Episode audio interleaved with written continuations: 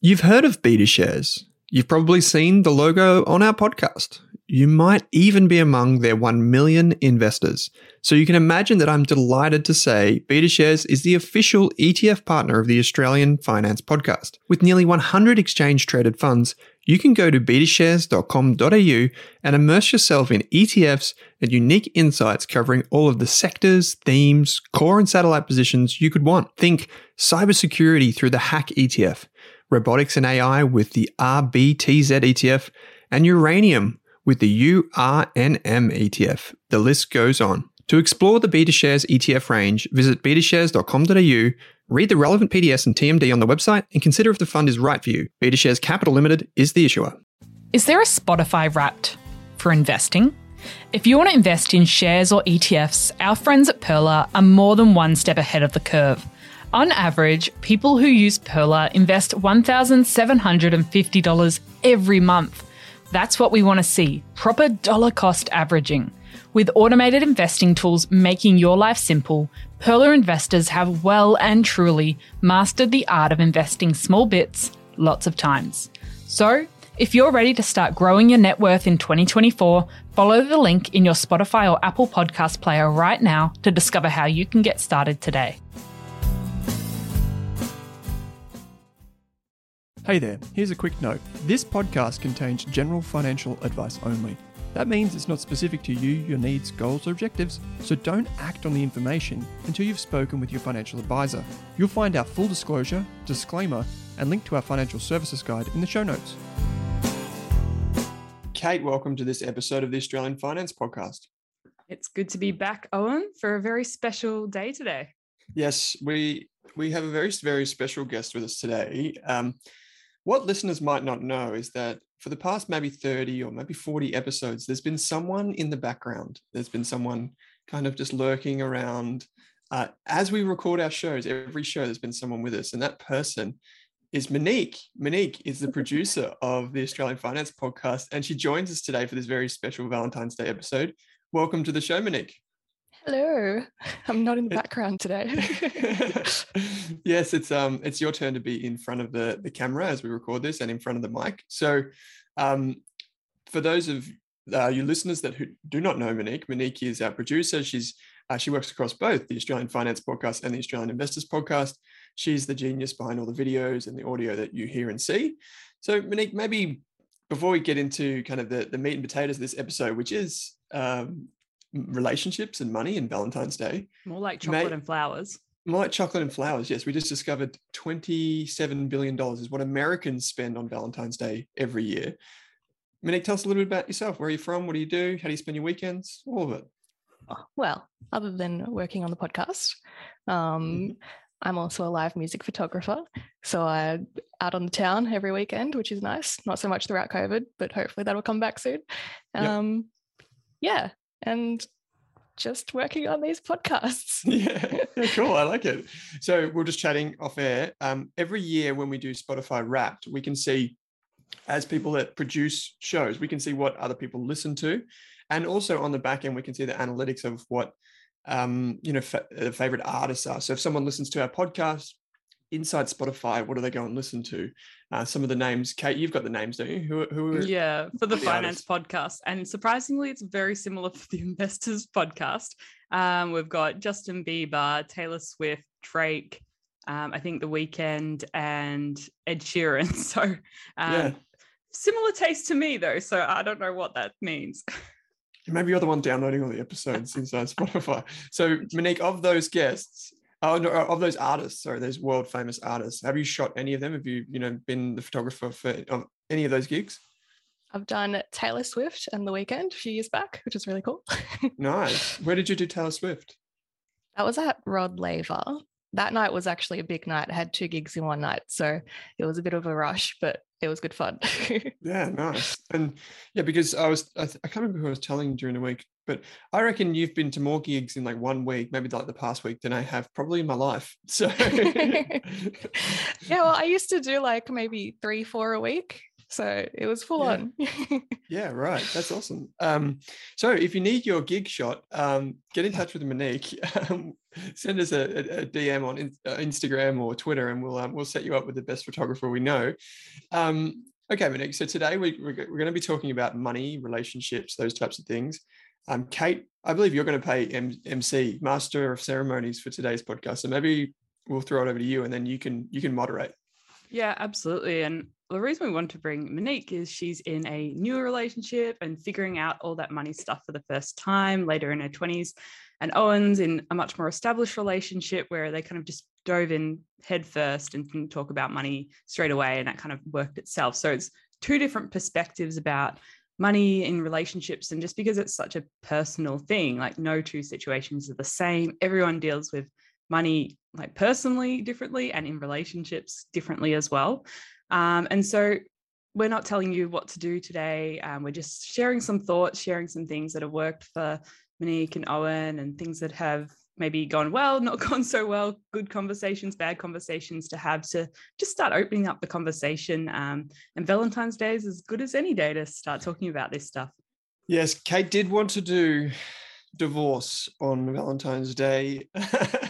Yes, I was, uh, Monique pointed out to me that putting a divorce episode on Valentine's Day was not a good idea. So stay tuned next week yeah. for uh, all of the stuff about divorce, prenups, uh, separation, and the costs involved there, if that excites you.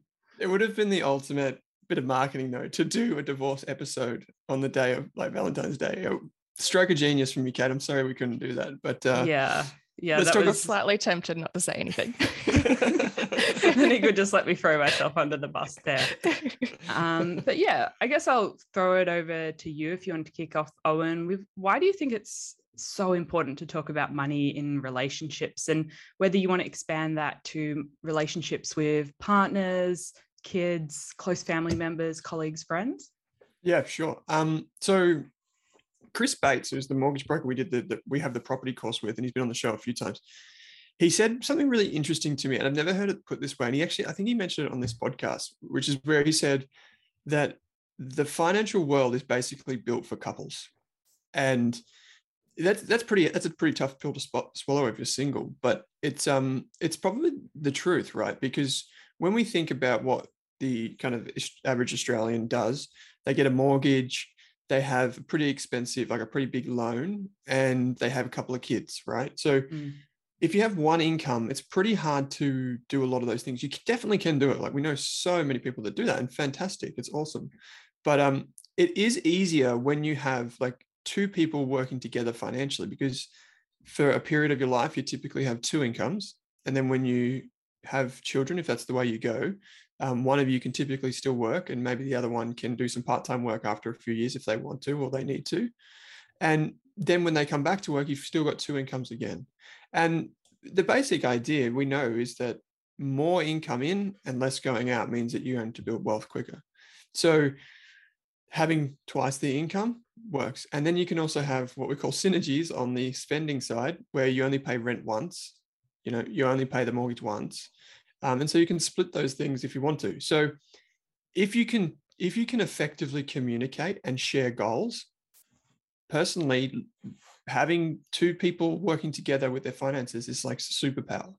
So um, I guess there are a few things here which we'll, we'll try and unpack, but communication is obviously one of them. And communication comes with, I guess, having shared values as well, which we'll get to.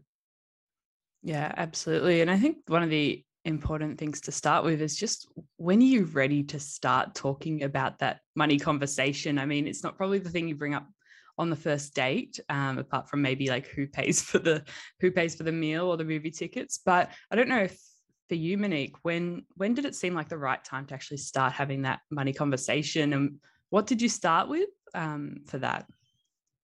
Yeah, so mine's like super recent. Um, like literally three weeks ago, we had the conversation.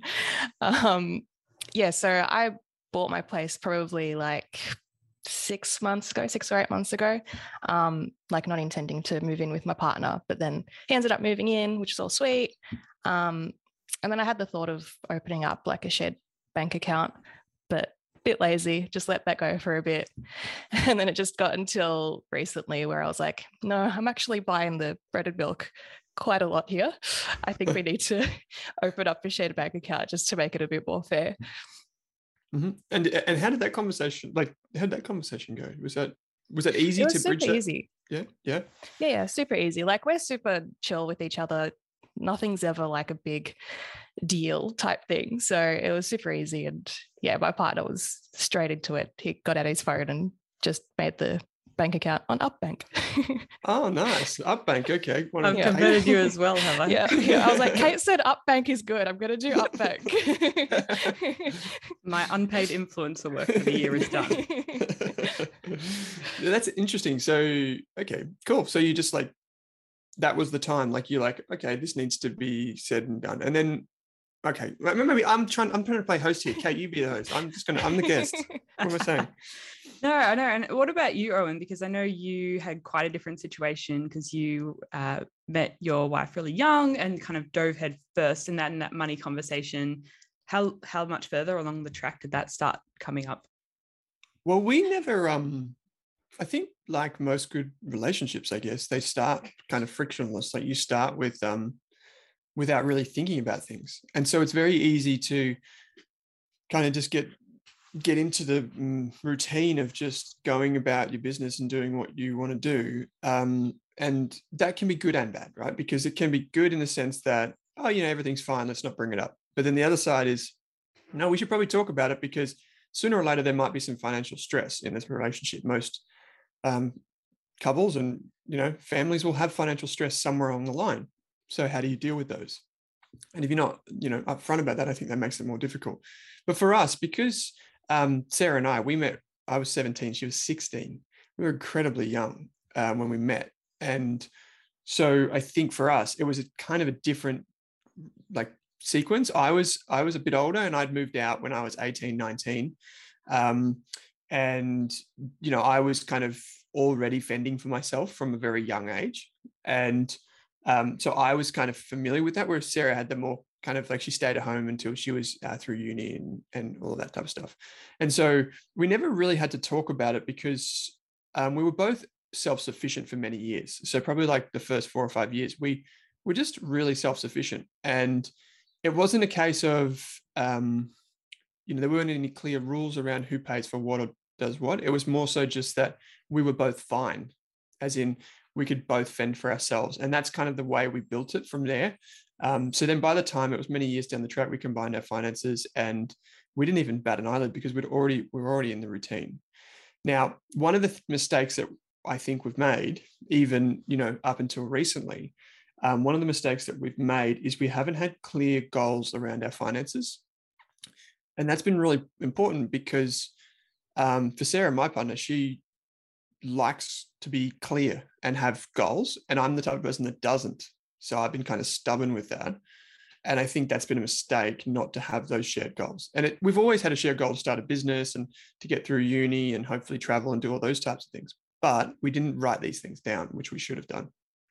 Yeah. And I think that applies to all the goals. And when we've talked about goal setting on episodes in the past, it's really applying that, but to the overall relationship as well, not just to your individual situation, because you've actually yeah. got those shared resources and the you might be supporting someone and the situation will look quite different. And I think we talked a little bit about like times when maybe you're ready to combine finances, but I don't know if either of you have perspectives or maybe stories or anecdotes from friends of like, when might you not be ready to combine finances with your significant other? Hmm. Um, well, I'll go first, um, and if Monique has something, maybe she can dive into this. Um, mm-hmm. I think when you haven't spoken about finances, and I think when you have question marks over your partner's financial hygiene, I think those are the times when you might not combine your finances. Because let's be honest, there are a lot of, like almost everyone in the world, maybe there are like the one percent of people, I imagine, Kate, you're one of these superstars, um, that don't have anything that's kind of like out of shape with their finances. Like a lot of people um, either don't have a healthy relationship with money or they have some sort of vice or routine that they fall into, which consumes some of their money. And they might not be completely honest with that. Um, you know, they might have debts Um, and they might have different values about money too. So if you haven't communicated um, with them about, you know, some simple questions, which I'm sure we'll get to in a minute. Um, and also if, you know, you get the sense that they're not very um, competent with money, I think you want to just keep your distance until you can help them through that. Yeah, I, I haven't experienced that myself, so I can't say that, um, you know, I don't have any lived experience with this, but that would be something that I would be mindful of. Yeah, yeah, I totally agree. Like, if you're not sure what the other person's doing with their money, I'd kind of just stay away from joining anything. Mm-hmm. Yeah, and um, you know, I guess maybe maybe a question for you, Monique, then is, um, how, like, how long have you and your partner been together? Um, like three-ish years. Yeah. Okay, so you've been you've you've probably like you've done a lot of things together. You've talked yeah. about like careers and, and jobs and, and things like that before. Like, has that been has there been an open discussion? Like, as in, have you been able to talk about money in any way? Yeah, for sure. I mean, like, because both of us have been in like the freelance position, because he's a musician as well. So we always have to just really keep an eye on our balance and when's the next yeah. job coming up. Um, I mean, for me, not so much now, which is great. um, but yeah, like throughout the start of our relationship, we were very conscious about money and um, yeah. like how well we were saving. And yeah, if we actually wanted a future together, um, how was this going to work? Like, yeah, we've always kind of spoken about the future. And if we were to move into each, with each other, like, could we actually do it with mm. our current job situations and stuff like that? Yeah. Yeah. And I think that's, that's a really interesting thing that you bring up about freelancers. There's a lot of people that l- listen to this that would be a freelancer or potentially um, a contractor. And so for them, um, you know, that regularity in income probably makes um, their situation a little bit more precarious, or like, at least they think, oh, you know, I don't, I don't know if I should combine finances. And I think one of the things that people maybe get stuck with is kind of like the, maybe not, maybe shame's a pretty tough word, but like they feel ashamed. They have like a sense of like, oh, I don't know if I can share this with my partner because I'm not sure if I'm happy with it, um, whether they have debt or whether they, you know, they think that they should be doing more. And I think maybe if that's the case, I would just say, be honest with your partner, because you're going to be stronger together. Um, you know, if, I think one difference between um, Sarah and I is that Sarah, um, comes from a very stable financial background, whereas I don't. And so I was used, so used, used, used. I was familiar with uh, having low, low balances um, when I was a teenager in my bank accounts. Like I was, I was at times, you know, had like twenty dollars or thirty dollars in my bank account for, for days or whatever. Mm-hmm. And um, that was very, very common for me. And whereas for her, it probably wasn't, because she didn't have to really worry about that at home. And so I think those types of insecurities can can come up too. And um, I think the best thing to do is just to be honest early on. And it can be painful, but it's definitely worth it. It's definitely worth being yep. honest with your partner. Yeah, rather than leaving it to the last minute, then you, oh yeah, let's move in together. And one has absolutely yeah. no money. And then the other that's one's been it. saving for twenty years. That's it. I th- and I think that's, I think it's a sign of a strong relationship too, when you can be open um, with each other about, oh, hey, um, this is, I have this, you know, credit card debt and I want to get rid of it. Like, I think if someone, if your partner comes to you and they say, hey, I've got credit card debt, I know I shouldn't have it. If they come to you and say that, um, that's a huge step for them, because they're probably, they feel, they might feel ashamed if you've got your financial situation in order. Like, you listen to the Australian Finance Podcast every week and you're a religious saver and investor and all that. That if they come to you and say that, they're probably thinking, you know, oh, I'm really intimidated about saying this. I wonder if it will come between us. Um, you should probably give them credit for coming up and saying that to you. Of course, you've got to, you know, understand why it happened and um, how you can work together, or, you know, all those types of things. But just the, the act of coming together and saying, hey, I've been paying for the bread and milk. Um, let's work out a budget, or let's, let's, let's think about this together. I think that's really powerful. So um, it's really good for couples too. So, Kate, we've rambled for long enough. What questions do you have for us? no, no, I think it's really good. And just seeing, I, even in the last few days in our Facebook community, some people are saying that they've working to get their partner on board with the financial plan and sort of like coming up with shared goals together, working to get out of debt together, working to invest together. And I think you can, you can really be so much more powerful working towards your financial goals when there's two of you that are aligned. And yeah, one might be a spender and one might be a saver, but I think if you've got those common goals and you you sort of work out what you want together and how you're going to get there, and even going through this like personal finance journey and going down the rabbit hole of listening to podcasts, reading books, going through the Money Smart website that many of us go through at some point, like having someone to go through it with just makes it so much easier. And then you've got someone to go, hey, I don't really get that, and you can use each other as a sounding board. So I think that's really important. I'm glad to see so many people in our community doing that at the moment. Yeah, and um I yeah, there, there's there's so much to that. Like, if sooner or later, I think you will have to deal with your finances, whether you're single or you're um, in a couple. That's just what you got to do.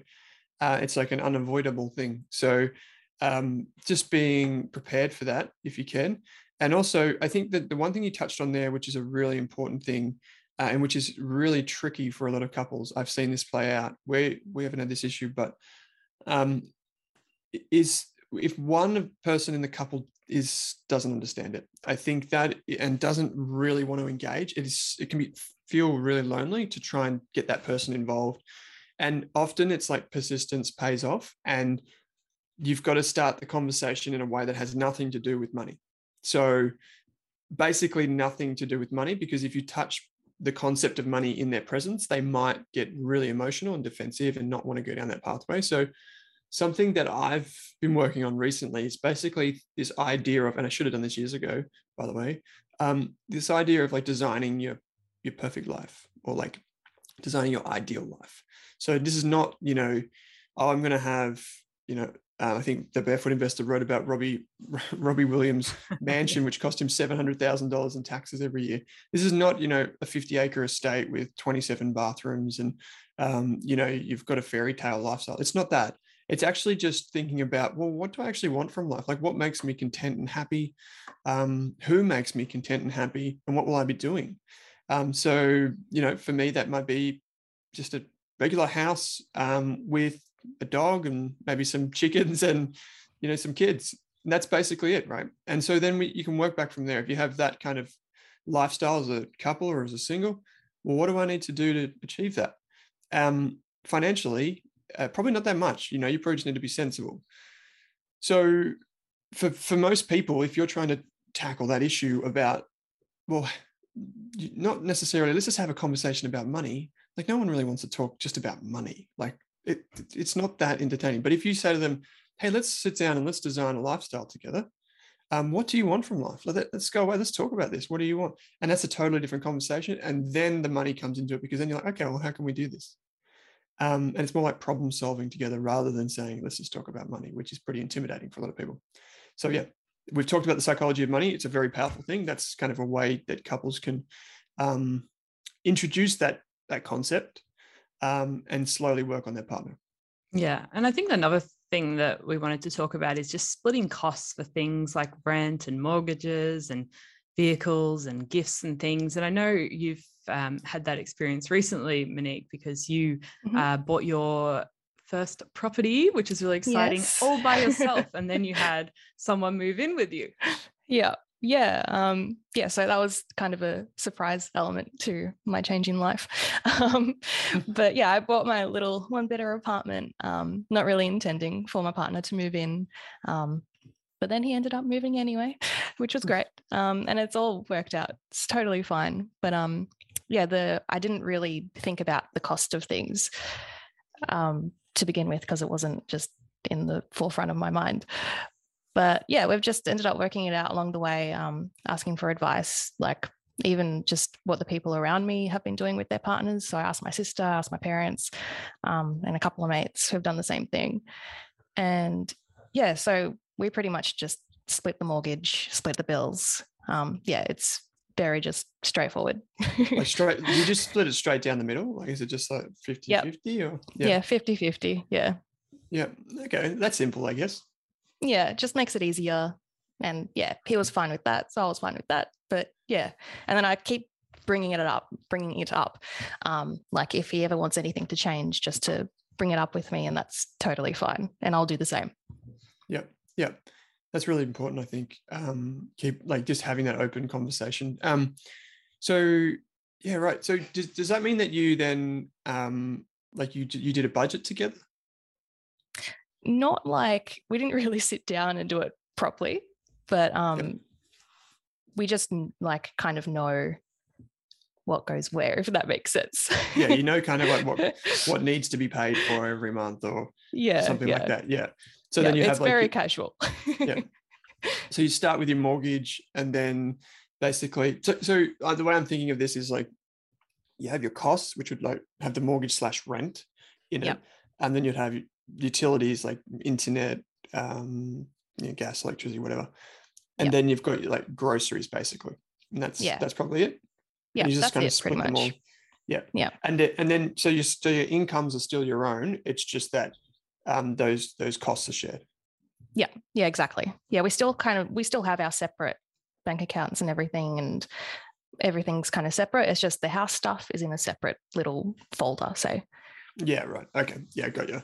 Yeah. Um, we, uh, yeah, we've obviously been doing this for a long time, but we've always just, I think it was after a few years, we got the joint bank account, and the joint bank account became, we got two cards for that. And then it became, you know, there's this, this three or four savings accounts attached to that. And then it was um, a brokerage account for investing. And then, yeah, it just basically morphed from there, but it did start with, it did start with um, just a simple, like, let's just split these bills. Like, I was living out of home, and um, Sarah would just contribute to food and, and, and what have you. So, Yeah. Yeah. Yeah. And then it came, we basically started paying all the bills together. And then we thought, well, how can we strip everything out? Um, so then we went back to like one car, you know, got rid of all debt um, and just kind of like annihilated everything. And then we just took our cost base down to like as low as it could go, um, which meant that we could save as much as possible. Um, yeah. Kate, I don't know if you have any other questions, please fire from the hip. I guess the other one was just those big things like saving up for trips and like splitting costs of gifts or like vehicles and mm. things. Um, I don't know if you had any tips, like something that works for you, Monique, that might be helpful to others. Yeah. So this is one I'm kind of not sure of still, um, the gifts thing. Like, mm. what do you do if it's your, my friend's wedding? Do you split the gift cost, or do I just pay for it? I don't know. yeah, yeah, that's a tough one. I, I'd love to hear what people do in the in the, the Facebook community for this, because I feel like there are no, there's no run, one right answer to this. So I feel like we would love to hear from you if you do do this. Like, how do you do it? For us, it's it's basically at Christmas time. It's probably the tricky time because that's when all the gifts come out. Like, you have to have a big budget, and basically we set. It, well, it's not like a thing where we sit down and we do like a spreadsheet and we go, this person's going to have this much. Basically what we do is we keep it equal across the family. So if uh, say my brother, you know, we spend one hundred dollars on him, then we'll spend one hundred dollars on her brother. You know, that's kind of like how we do it. Um, and then for for weddings and the more ad hoc things that pop up here and there, it's kind of just like we we both contribute to that. And um, because they're kind of both of our friends, it's different for you because you're kind of in this, you're like probably in this in-between state where you've got, yeah. um, you're not quite fully banking together and you're not sharing all of your finances, but you're sharing yeah. some of them. So like my gut feel, you know, my gut feel would be that you you kind of, you could just, you could pay for your friends' um, gifts. Yeah. If you have, if you have shared couples, you might chip, uh, like couples friends, you might, yeah. you might chip in for that. But if it's your friend, you might take responsibility for that. And that's, yes, you know, it, even though Sarah and I, we share our finances, that's basically how we do it. Like uh, there was an instance not too long ago where someone had a wedding and Sarah's like, you know what, I'm going to go and spend, I think she said, I'm going to go and spend four hundred dollars on this person's wedding gift. And I was like, sure, go and do that. If that's what's important to you, go and do that. And even though it was our money, I didn't care. Um, and that's, mm-hmm. by the way, that's the most I think we've ever spent. It's quite outlandish, you know, to think about it. But, must have been a good gift. Yeah.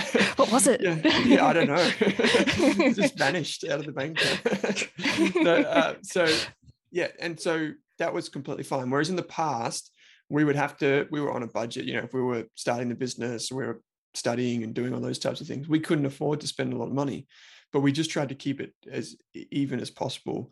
Um, And, you know, as kids, as like nieces and nephews have come into the picture, it's just got too much. And we've had to be realistic yeah. around how much we can and can't spend. So we um we then kind of backpedaled from like, oh, well, we won't give a gift to, you know, our brothers and sisters. Instead, we might do the, the Kris Kringle thing at Christmas, or you know, where you pull a name out of the hat and and whatever.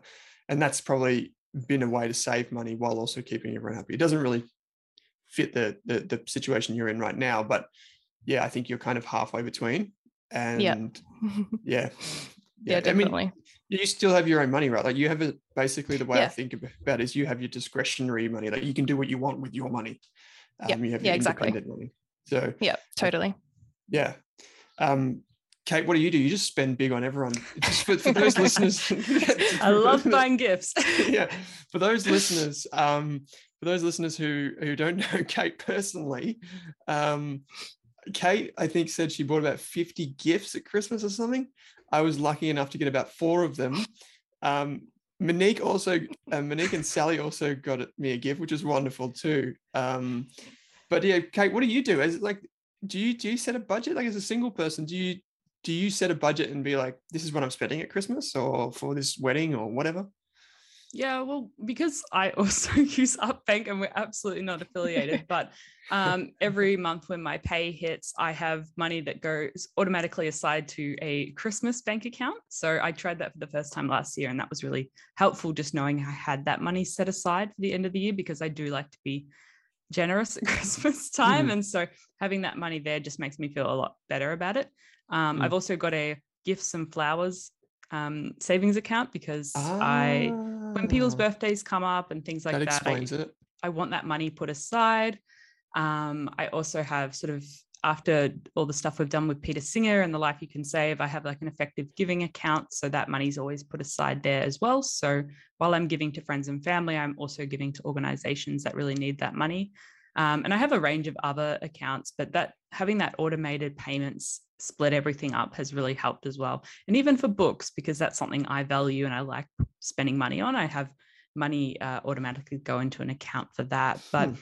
I think even just the the splitting, even splitting, I mean, I haven't personally experienced this and I don't know if either you two have, but um, I think even splitting can work like at the initial stage of the relationship, but down the track, I mean, I came from a household where my father looked after my sister and I most of the time. And so just splitting everything down the dotted line doesn't work always. And especially if one person's the caregiver at home or someone's ill or someone can't work, unemployed for a while. So I think, I don't know if that's something like people figure out further down the relationship, that sometimes things don't have to be evenly split and time can be just as important um, and that relationship Absolutely. Than just like fifty-fifty everything. And especially if someone's um, earning a significant amount more Um, than the other person, you might split proportion wise or change your arrangements. And I think that comes to just having that conversation, being transparent and working out what works for you. Yeah, there we um, so the, the the two experiences that we have here, we've got Monique, who is in her twenties um, and met her partner. Um, I in my teens met my partner.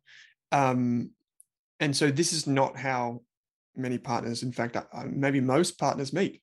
In fact, most partners, uh, they meet after they've accumulated either debt or assets or a combination of the two. So people come together at different life stages. So someone in their mid-thirties or forties, maybe someone's got kids already.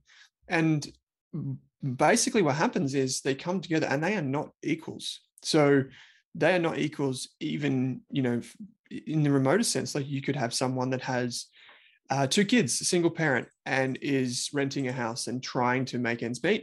And they meet someone who is who's never had kids, who is who's been single for a while, and earns two hundred thousand dollars in a high-paying job, right? And so, how do you deal with that? Um, these are these are much more complicated situations because you can't just go here's you know straight down the middle. That's mm-hmm. yours. This is mine. There are many different. Um, you asked actually a question before, Kate, about how do you split like big expenses? We didn't actually talk about that. We kind of jumped straight to gifts. Um, I think there are some more things. Fun thing, isn't it? Yeah, yeah, it is. It's Valentine's Day. Um, so there are some things here to keep in mind that um, if you have, if you if you go into to debt with each other, um, that should probably you should be careful with that because you'd want to talk about it. Uh, is are you both? On that debt, uh, MoneySmart has a guide, uh, guide on this, and they say basically if you have, you don't go guarantor for your partner unless it's like, you know, unless you're absolutely one hundred fifty percent certain and you've spoken to other people in your life or your financial advisor Do not go guarantor for your partner, um, especially if your name's not on that asset. So the thing that they're buying with the loan that you then go guarantor for, um, do not do that. Um, and that's even important for parents too. So if there are parents listening to this and your child has just met someone and you want to go guarantor for their first home or whatever, maybe talk to them about putting the house in the name of your child um, as a way to protect yourself, or having some type of agreement in place. Um, you will also need to get legal advice. Typically, the bank will require you to get that before you go guarantor. Um, if you do take out a loan for something, if you're in a relationship, it's important that both of your names are on the loan as well as the asset. So, um, and you have an agreement for that. And one, I know one thing that's not, we talked about this in the office yesterday, uh, Kate, one thing that's not very, I guess, uh, romantic is when you're, you're falling for someone and then you talk to them about, hey, did you want to maybe think about doing a, uh, like a financial prenup? Um, that's, that's not exactly like candlelit date worthy material, mm. but it is important, right? For a lot of people. And like you said, you could start with a prenup. This is mine and we agree, we are agreeing on this. And then after five or ten years, you think, okay, let's get rid of that. Let's mm. just, everything is everyone's. And that's a way to protect yourself in the meantime. And I think that's a really good way to be honest with your partner. Um, it's a tough pill to swallow maybe at times, but it is really important. You know, if, if finance and building wealth, of early retirement, whatever, creating a business is really important to you, hopefully your partner can share, can, can share that kind of like goal and understand why maybe a prenup is important. Um, and you can get expert legal advice on this, right, Kate? Yeah, and we've got actually two episodes coming up next week, uh, fingers crossed. Um, if it's next week, it might be the week after, um, just about how divorce, separation, prenups, because I think it's an important conversation to have, even if you don't end up getting the document, just being really open and transparent about assets and liabilities, and especially uh, because we're not all mm. getting married and having kids at the age of eighteen anymore. Um, a lot of us are having careers and investing and traveling and all that first. And so many of us are going into relationships with more assets than we might have used to. And so having that conversation, I mean, for me, like financial independence is really important, and being able to always support myself uh, is important. So um, I think like prenups can be a good tool to use. So we'll be stay tuned uh, for the coming episodes where we'll actually be talking to a lawyer and a barrister about that. But on a maybe more positive note, um, if we just talk about like some potential questions that if you are thinking about starting that conversation about money, uh, maybe you'd like to bring up with your partner on one of those barefoot investor date nights, maybe not Valentine's Day, but uh, maybe you're going for a coffee monthly money catch up on the weekends. Um, Monique, is there some questions that you would think listeners might want to ask their significant other to sort of start bringing up their conversation about money? Um, yeah, well, other than saying like, what have you got in your savings? Um, just going straight to the straight to the savings account. How much money you I'm got? Pretty, I'm pretty sure that's what I did. Um, okay. But um, no, you can just kind of bring it up really casually. Um, maybe also like when you go out to dinner, you can kind of say, oh, can you afford this one? Um, just like bring it up in a conversation like that, just to kind of gauge um, where they are with their money, and yeah, if they can or can't afford things to begin with. And then that kind of like can lead the conversation to more probing questions. That's a good one. And I'd, I'd probably add, maybe ask that before you go into the restaurant and before you've got the bill in front of you. five hundred dollars yeah. bill at the restaurant. Yeah. yeah. But but that's that's a good, that's a good, I reckon that's a really smart move, Monique, because you, you could, if you say, well, where are we going to go for dinner tonight? And then you look at the different mm. options and you say, can you afford this? Yeah. You know, or can we afford this? You know, that's yeah. a really easy ice-breaking question to finance. Can we afford this? Um, yeah. yeah, I like it. I like it a lot. um, we we we did, Uh, well, you got you guys did a bit of cramming ahead of this, and you found some questions too. Um, do, who wants to read these questions out? Like, is it Kate? You're the moderator. Yeah. yeah well, one of them, um, which made me think back to our episode with Mel Brown about money mindset and how we grew up with money, is talking about how you describe your spending habits. So potentially if you can't go, if it's not appropriate to go straight into the, the juggler and like, how much is in your bank account? How much did you spend this month? Show me now. um, like, what do you like to spend money on? What brings you joy to spend money on? What don't you like spending money on? Um, maybe like some, are you a spender or a saver? Maybe you can sort of glimpse that. Um, maybe they've got a secret uh, shopping habit. That might be a good way to start bringing that conversation up. And maybe even like, what did you learn about money growing up? Because that tells you a lot about the person, and can also often work out, like maybe if you have really different approaches to money right now, it ties back to how you grew up with your parents and your family and your community. And like that stuff, once often once it's uncovered and talked about, it can make things a lot easier to get on the same page.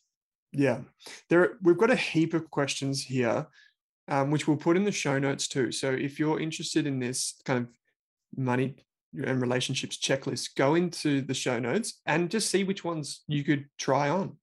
Um, so I think one of the things you touched on there, and the, the thing that we've touched, we haven't really touched on in this conversation so far, is the value set mm-hmm. of people with money. And as we know, you know, from brilliant books like The Psychology of Money, um, being good with money has more to do with how you kind of behave than how smart you are.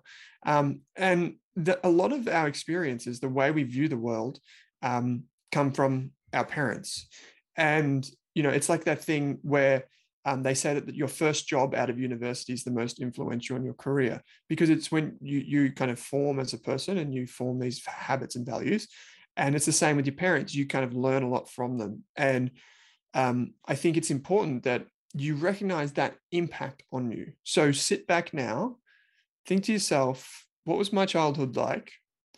What was my dad like with money? What was my mother like with money?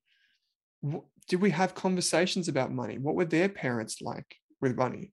And if you can kind of get to the bottom of that, you maybe need to write it down. You might be able to begin to understand how you perceive money, and you have developed your work ethic and your view of things. And I think that type of critical thinking is really important, because if you meet someone too, you probably want to do those same things, but for them. You're probably thinking, how did they get to where they are? Who is this person that I see in front of me today, and how do they develop their money habits? Um, mm. And if you can understand that, I think you'll have a better chance at understanding their habits with money. So if they come from a really insecure background of, you know, financially, financial insecurity, maybe they've developed habits that you need to work with them, you know, on and kind of unwind a bit. And so questions like, how do you feel about debt? Did you have conversations about money growing up? How did your parents handle the budget? Did you ever see them talk about money? Have your parents ever said to you, this is how much I earn and this is how much we spend? You know, have they talked to you about investing? Have you ever considered investing? These are the types of questions you can ask. And I think they're fantastic questions to ask. I wish I asked these questions earlier on with myself, to be honest. Mm, those, yeah. yeah. And I think even just that, as you mentioned at the start of the episode, talking about those short, medium and long-term goals, because that's often a Uh, less scary way to bring up that conversation as well, because most of our goals involve some sort of time or financial commitment, often both. And so um, even just saying, oh, I'm really, I'm saving up to get a new laptop or to go on a holiday or to buy my first home. That's an easy way to sort of start that money conversation and make it a bit less scary, because it's it's more about the the end result. And so the process um, sort of happens on the way, but that's a good way to start going, oh, how are you saving up for that computer or holiday or first home deposit? What's your strategy? What are your suggestions? What are you trying out? And that's a, I think that's a really easy way, even just my experience with friends and family, to mm. bring up that conversation, because uh, you've got something exciting at the end to look forward to. And it's, it just makes it all less scary. Yeah. And by the way, ladies, um, men suck at talking about money. Just, just a straight up heads up. Men are terrible. So um, try and find some ways to appeal to their senses. Um, you know, men are more like the hunter-gatherer type people. Um, they like to go out and earn the money. Um, they don't often talk about the the budgeting side of things. But if you can bring it back and you can make it, once again, as we talked about, like values, but then also having a conversation that maybe doesn't have anything to do with money at first, and then you kind of weave that in. Um, bring that into the conversation and try and find what really interests them. If, like, if they want to go out and buy a jet ski, um, ask them to just walk you through it a bit and then say, well, if you get that, what do I get? Or, you know, I don't know, just try and just open the conversation up a bit and kind of flesh that out a bit. Um, it's funny that you said, Kate, before that, um, it's not funny, I think it's great that your dad was kind of more like the stay-at-home dad and, and your mum went out and worked. Um, we're seeing a lot more of that these days. And I think a lot more men are being are open to that. Whereas in the past, like that kind of stereotype of, I'll go earn the wage and, you know, you stay at home, you know, that's kind of gone.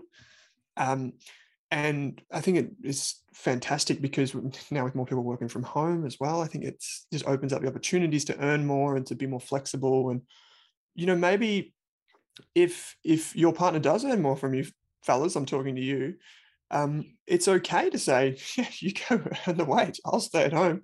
I'll be the stay-at-home dad. Like, I'd love that, you know, and that that's in the, the society that we live in today, that is perfectly acceptable. And that's a great thing. And maybe you are, fellas, you're, maybe you are better with money. So you're the one that's doing the budgeting. You're the one that's doing all this and setting budgeting goals. Take the front foot, get on the front foot there. Like, take that first step, have that conversation with your partner too. Um, you know, it's not all about, you know, it's as wonderful as it is about like buying cryptocurrencies and trading penny stocks and, and doing all this sort of stuff. Um, as we've always said, you can't, you can't invest your way out of a savings mistake. So get that, that financial house in order and then roll from there. That would be yeah. my big, big takeaway for, for fellas. And if you are looking for another resource for examples on having this conversation, I've mentioned his name before, but Ramit Sethi actually launched a podcast last year. I can't remember the exact name. I'll include it in the show notes, but he actually does sort of like financial couples counseling on air. And so talks um, partners through like all of their issues and how they're dealing with their finances and why they can't see eye to eye, or why they don't feel like they've got enough, or why they don't feel free to spend, or they're stuck in debt. And it's actually really interesting to listen to just these conversations and kind of be like that fly in the window um, listening to this, because these are the hmm. conversations you'd never hear. Like, like they're very intimate conversations that you'd never usually hear. And so I think it's really interesting, and it might help you get better perspective or find some questions that might be good to use to open up that conversation. So mm-hmm. I'll include that with the list of questions in the show notes if anyone's interested. And if you are a listener and you want to come on, you and your partner are game to come on this show, let us know. We'd, I think that'd be a fantastic listener story to pick your yeah. brain and understand how you've managed money, particularly if you've overcome some things, um, some challenges along the way. Like, that's fantastic. As they say in the podcast community, that's good content. No, it's uh, it would be fantastic to um, it would be fantastic to hear that, because we don't often have that type of intimacy when we talk about money. So bring it on if that's you. Um, let's do it. Okay. Um, there was something else that you mentioned before about um, you know, as you get older uh, or as you go along with the relationship, you become your finances become more entwined. Um, My brother-in-law, he speaks about um, their finances quite a bit, and he says they have what's called a team account. So it's where in the couple they treat it, there's one account, it's like the team's account, meaning that it's like the two of them working in a team. Mm-hmm. Um, and outside of that, they have their own spending accounts, even though they've been together for a long time. And uh, the team account is like this, the sacred account that's like the team's goals. Uh, so that would be like those long-term goals. And then outside of that, they still have a bit of spending money and it's still a bit of play money, and however they spend that is up to them. And um, if they keep their money in their own spending account, they can roll it over into the next week, and then they can do whatever they want with it that week, and so on and so forth. So you can kind of be like a mini budget on the side of the main budget, uh, which is kind of cool. Yeah, awesome. And I just think there's so many different strategies, and the more people can talk to their friends and family about how they do it, it just sort of breaks down the barriers on that conversation and makes it easier for the next couple to talk about these issues, which is really important. Mm, for sure. For sure. So we've got a bunch of questions in the, the show notes for this episode. I think they're going to be really important. And I think we're going to have a lot of questions about this in the uh, the Facebook community. I mean, if we're, if we're already talking about it, this episode's probably going to spark a lot of chatter. So if you do have perspective on perspectives on this, if you do have things that you can share, let us know, because we'll roll up all of your points and put them into a great post for everyone so we can share them across the community. Um, relationships and money, every one is unique. And um, there, to be honest, w- there could be a lot more out there for couples um, who are who are kind of in the formative stages of their relationship, or that have been doing it a long time. Um, one final thing that I'll call out, um, just when it comes to relationships and money, is that maybe this is like a Ramit Sethi thing there, Kate. Um, getting counseling is actually really important. So if if you find that you can't, if you can't go in into the relationship with an open mind and be honest, or your partner can't, getting getting help is, is a wonderful thing to do. That might be understanding their values and where their anxiety about money comes from. Um, encouraging them to, to do that, because your happiness is important. Um, speaking of that, um, we know that um, one of the things that is unfortunate when it comes to couples and money, not to bring down Valentine's Day, is that um, financial abuse is actually a major problem in Australia. So this can come in the form of people withholding money, not talking about money, spending excessively, and you're not knowing why that's happening. So once again, uh, counseling and expert advice can really help in this way, um, and can help you get to the bottom of things. There is like the National Debt Helpline. There's a bunch of other resources, financial counselors, so many great free resources out there for you to, to understand, as well as our community. So make the most of them. Yeah, we'll have the, the number for the National Debt Helpline with the wonderful financial counsellors that we've mentioned a few times now that anyone can access um, in the show notes as well. Yep, cool. Wonderful. Well, I guess, I don't know if people wish it at large, but happy Valentine's Day, folks. I don't know if it's like wishing everyone happy Christmas. I guess you can, I yeah. guess. Yeah, definitely. Yeah. this um this um this flower budget. What was it? Flowers and what? Okay. Gifts and flowers. Gifts and flowers. Like for birthday gifts, if you're going, I don't know, wedding gifts. Not that I've been to a wedding recently, but yeah, and just pick flowers. Valentine's Day. With sure, the Valentine's Day could be in your gifts and flowers budget. Um, just like if if something amazing happens to a friend or something not so good, like sending flowers and things like that. So just having money set aside for that. I mean, that personally works for me. Interesting, interesting. Okay. Yeah. Do you want some flowers? Well, maybe. Um, do, do, does it work both ways? Like, do, is it always the man that gets the thing for the female? Or is it like, does, does, the, does a female get flowers? Like, I don't know, how does this work? Like, I feel it, it should work both ways. It does? It does. Have you guys ever sent flowers or chocolates to someone? Yeah. Yeah, yeah, definitely. Okay. Yeah. Interesting. Interesting. Maybe I need to have a chat about this. Um, okay. Well, that's good to know. Good, good to know. Good to know. Um, all right. Fantastic. Well, this is heaps of fun, Monique. Thank you for joining Kate and I on the show. It's, it's, yeah, it's um, been fun. Yeah. Get you out from behind the camera and yep. in front of the mic. So it's going to be um, weird it, editing myself. I know. I was thinking about it. I don't that envy you. Yeah, Kate and, Kate and I used to edit our podcasts, and oh, I used to hate editing my own voice. I was always like, what is this yep. idiot saying? Yeah. Yep. You're your harshest critic, right? So yep. um, um, you've done amazingly for your first episode. And um, yeah, you got the audio down. We didn't even have to adjust your audio or your video for you. Um, got it down. yeah, yeah, it's great. And th- thanks, Kate, for being the, the, the moderator of the, the chat today. It's like, it's great being interviewed by the wonderful Kate Campbell. oh, I try, I try. Anyway, I think we better wrap this show up and let people okay. get on with their Valentine's Day. Yes, happy Valentine's Day. And um, thank you both for, for joining me on this episode. Thank you. Thanks for listening, everyone. Thanks for tuning in to this episode of the Australian Finance Podcast, where our mission is to improve the financial futures of all Australians. If you'd like to learn more, create a free account at rask.com.au forward slash account to download free episode workbooks, bonus resources, and take our amazing free personal finance courses. You can also join our online community by following the link in the description. If you enjoyed the show, what we'd love is for you to leave us a snappy review on iTunes. And you can follow us on Twitter and Instagram at Rask Australia. Kate and I are also on both of those channels. Finally, if you have any feedback, suggestions for episodes or guests to come on the show, or you just have a question for us, shoot us an email at podcast at rask.com.au.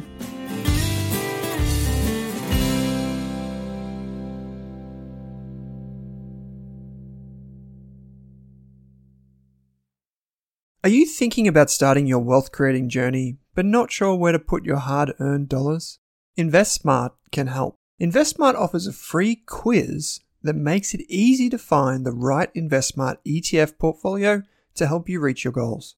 Just visit investsmart dot com dot a u and hit Get Started. Answer a few simple questions about your goals and how much you want to invest, and you'll get a tailored statement of advice with a portfolio recommendation. You can visit invest smart dot com dot a u for a no-obligations, free statement of advice. This ad is brought to you by InvestSmart Advice, A F S L three three four one zero seven.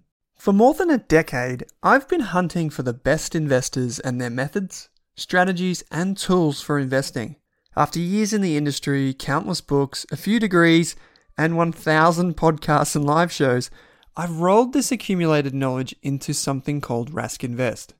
If you've ever heard me talk about a core and a satellite, active and passive, true long-term compounding, or you simply want to know exactly how I would invest, now is your chance. Rask Invest is our new investment service, designed for all types of investors who want professional management of their core portfolio at a low cost from a team they trust. Rask Invest helps you automate your wealth creation and passive income. Simply click the link that says Invest with Owen in your podcast player to join one of our live platform walkthroughs or book a call with us. You can also view the Rask Invest P D S and T M D and get invested with me.